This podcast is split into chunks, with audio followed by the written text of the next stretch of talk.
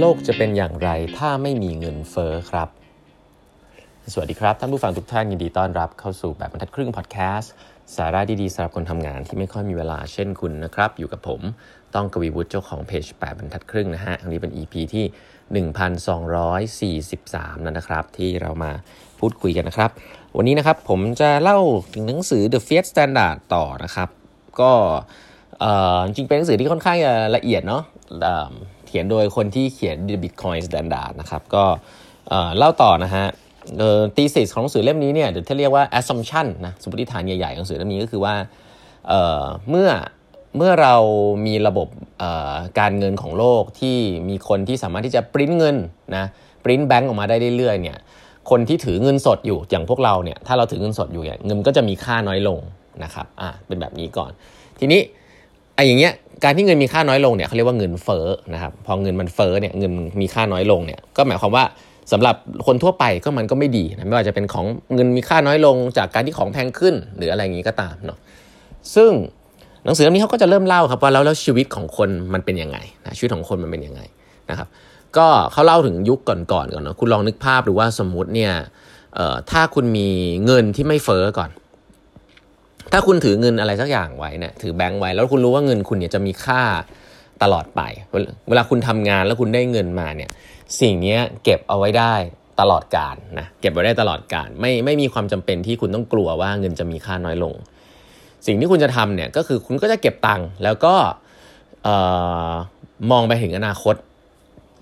นะเก็บไว้แล้วก็รู้สึกปลอดภัยกับอนาคตนะครับเอาอย่างนี้ก่อน เป็นโลกที่ทุกๆคนเนี่ยทำงาน แล้วก็มั่นใจกับอนาคตได้ว่า ยิ่งฉันทำงาน ฉันได้เงินอนาคตฉันจะปลอดภัยนะครับงั้นทุกคนเนี่ยจะมีสิ่งที่เรียกว่า saving นะครับทุกคนเนี่ยจะไม่จะไม่รีบนะไม่รีบที่จะเอาเงินไปทำอะไรไปลงทุนหรืออะไรทั้งสิ้นนะครับ นี่คือโลกที่ทางหนังสือเล่มนี้ผู้เขียนเนี่ยเขาบอกว่า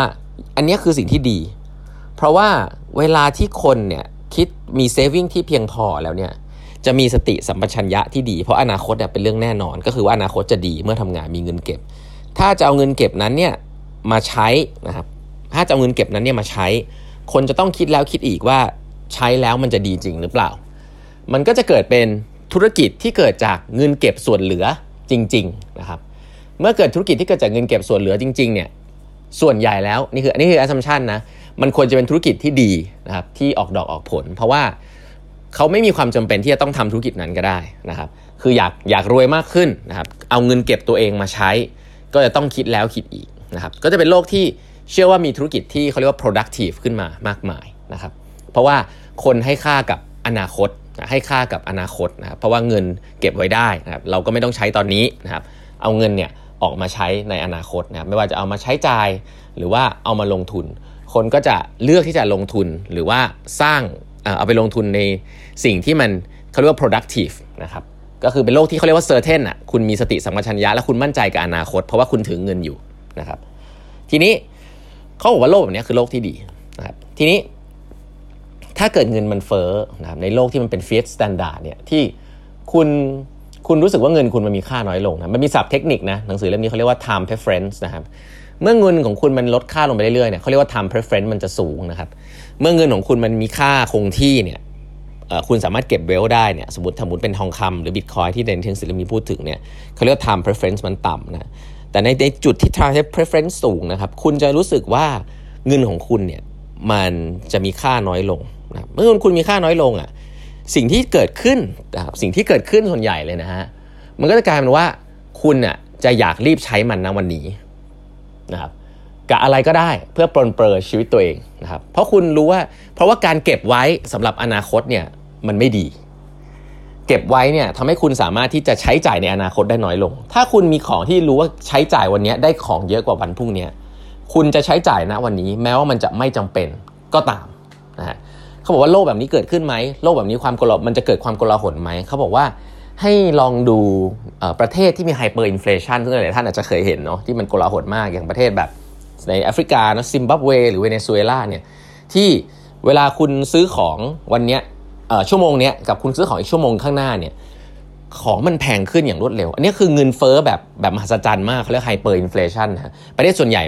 เราจะไม่ค่อยนึกถึงเอฟเฟกต์เรื่องอย่างประเทศไทยอย่างเงี้ยเราบอกเงินเฟ้อเราก็ไม่ค่อยรู้สึกอะไรนะครับ ก๋วยเตี๋ยวเมื่อก่อนชามละสิบบาท ตอนนี้ชามละห้าสิบอะเรารู้สึกได้ 20 ปีผ่านไป แต่ว่ามันมีประเทศที่มี hyperinflation มันเป็นตัวอย่างที่ดีว่า พฤติกรรมคนก็คือว่า ฉันมีเงินณวันนี้ฉันจะ convert สิ่งเนี้ยมาเป็นของที่ฉันใช้ของที่ฉันกินของที่ฉันใช้เลยทันทีนะครับ มันก็แปลว่าคนไม่เชื่อว่าอนาคตจะดี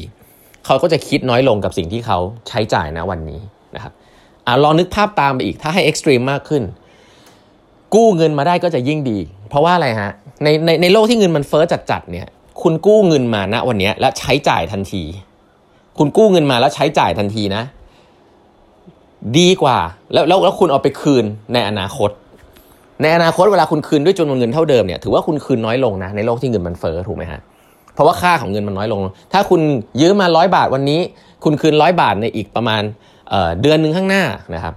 ร้อยบาทของคุณเนี่ยจริงๆจะมีค่าน้อยลง ก็หมายความว่า คุณคืนเงินไปเนี่ยถือว่าคุณคืนเงินต้องคืนเงินน้อยลงนะเพราะฉะนั้นการยืมเงินมา และใช้จ่ายวันนี้ให้หมดแล้วเดี๋ยวค่อยไปคืนในเดือนหน้าเนี่ยมัน make sense กว่า เพราะฉะนั้นในโลกที่มันมีเงินเฟ้อสูงเนี่ยคนจะประพฤติปฏิพฤติกรรมที่เขาเรียกว่าไม่ productive ไม่ thoughtful นะครับเพราะว่าชีวิตมันไม่แน่นอนเนี่ยเขาพูดอย่างนี้ เพราะฉะนั้นแต่เขาพูดย้ำไปถึงขนาดนี้เลยนะเขาบอกว่าธุรกิจที่เกิดจาก ธุรกิจที่เกิดจากการกู้หนี้ยืมสินแบบนี้ที่มันกู้หนี้ยืมสินมาแบบง่าย ๆ แล้วก็โดนพุชว่า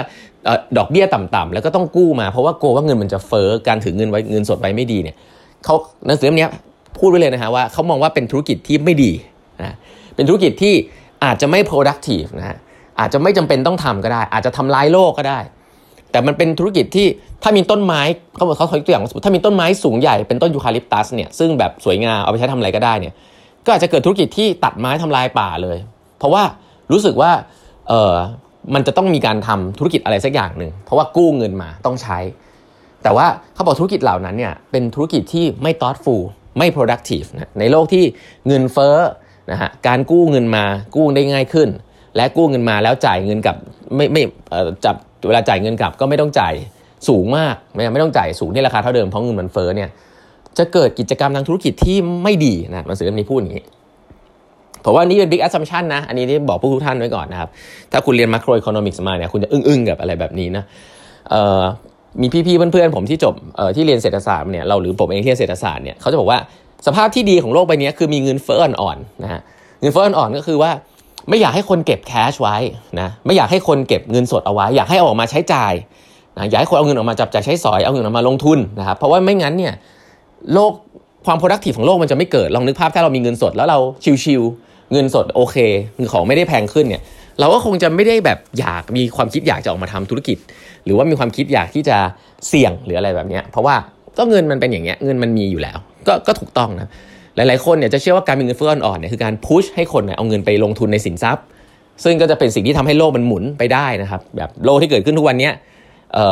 หลาย ๆ ครั้งก็เกิดจากการที่มีคนมีไอเดียแล้วก็กู้หนี้กู้กู้เงินมา แล้วก็มีคนไปปล่อยกู้นะครับทำให้เกิดสิ่งต่างๆที่ดี ซึ่งหนังสือเล่มนี้บอกว่า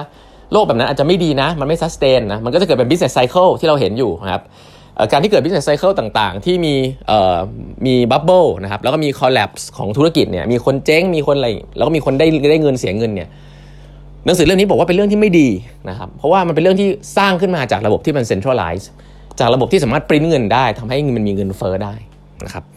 หนังสือเล่มนี้เนี่ยมี assumption แบบนี้อยู่เยอะพอสมควรครับผมไม่ได้บอกว่าให้เชื่อแบบนี้นะแต่ว่านี่ก็คือเขาเรียกว่า thesis ของหนังสือนะครับของของส่วนหนึ่งของหนังสือเล่มนี้ซึ่งเดี๋ยวจะมีเล่าให้ฟังว่าเขาบอกว่าการปริ้นเงินเนี่ยในมันทำให้เกิดเอ่อ activity ที่ไม่ productive แล้วก็ thoughtful อะไรอีกบ้างนะเพราะว่าหลาย ๆ ครั้งเนี่ยมันลิงก์กับการเขาเขาจะลิงก์เรื่องนี้บ่อยคือปริ้นเงินไปแล้วเงินไปที่ไหน ส่วนใหญ่จะเกิด หนังสือนี้บอกส่วนใหญ่เงินเนี่ยมันไปเกิดจากการเงินเนี่ยมันเป็นเครื่องมือหนึ่งในการใช้ในการทางการเมืองนะครับก็คือรัฐบาลนั่นเองนะรัฐบาลเอาเงินไป subsidize นู่นนี่นั่นก็เกิดจากเงินที่ปริ้นขึ้นมา เอแล้วใครได้ประโยชน์กันแน่นะครับวันนี้เวลาหมดแล้วนะครับ ฝากกด subscribe ตามทักครึ่ง podcast นะฮะแล้วพบกันใหม่พรุ่งนี้นะครับ สวัสดีครับ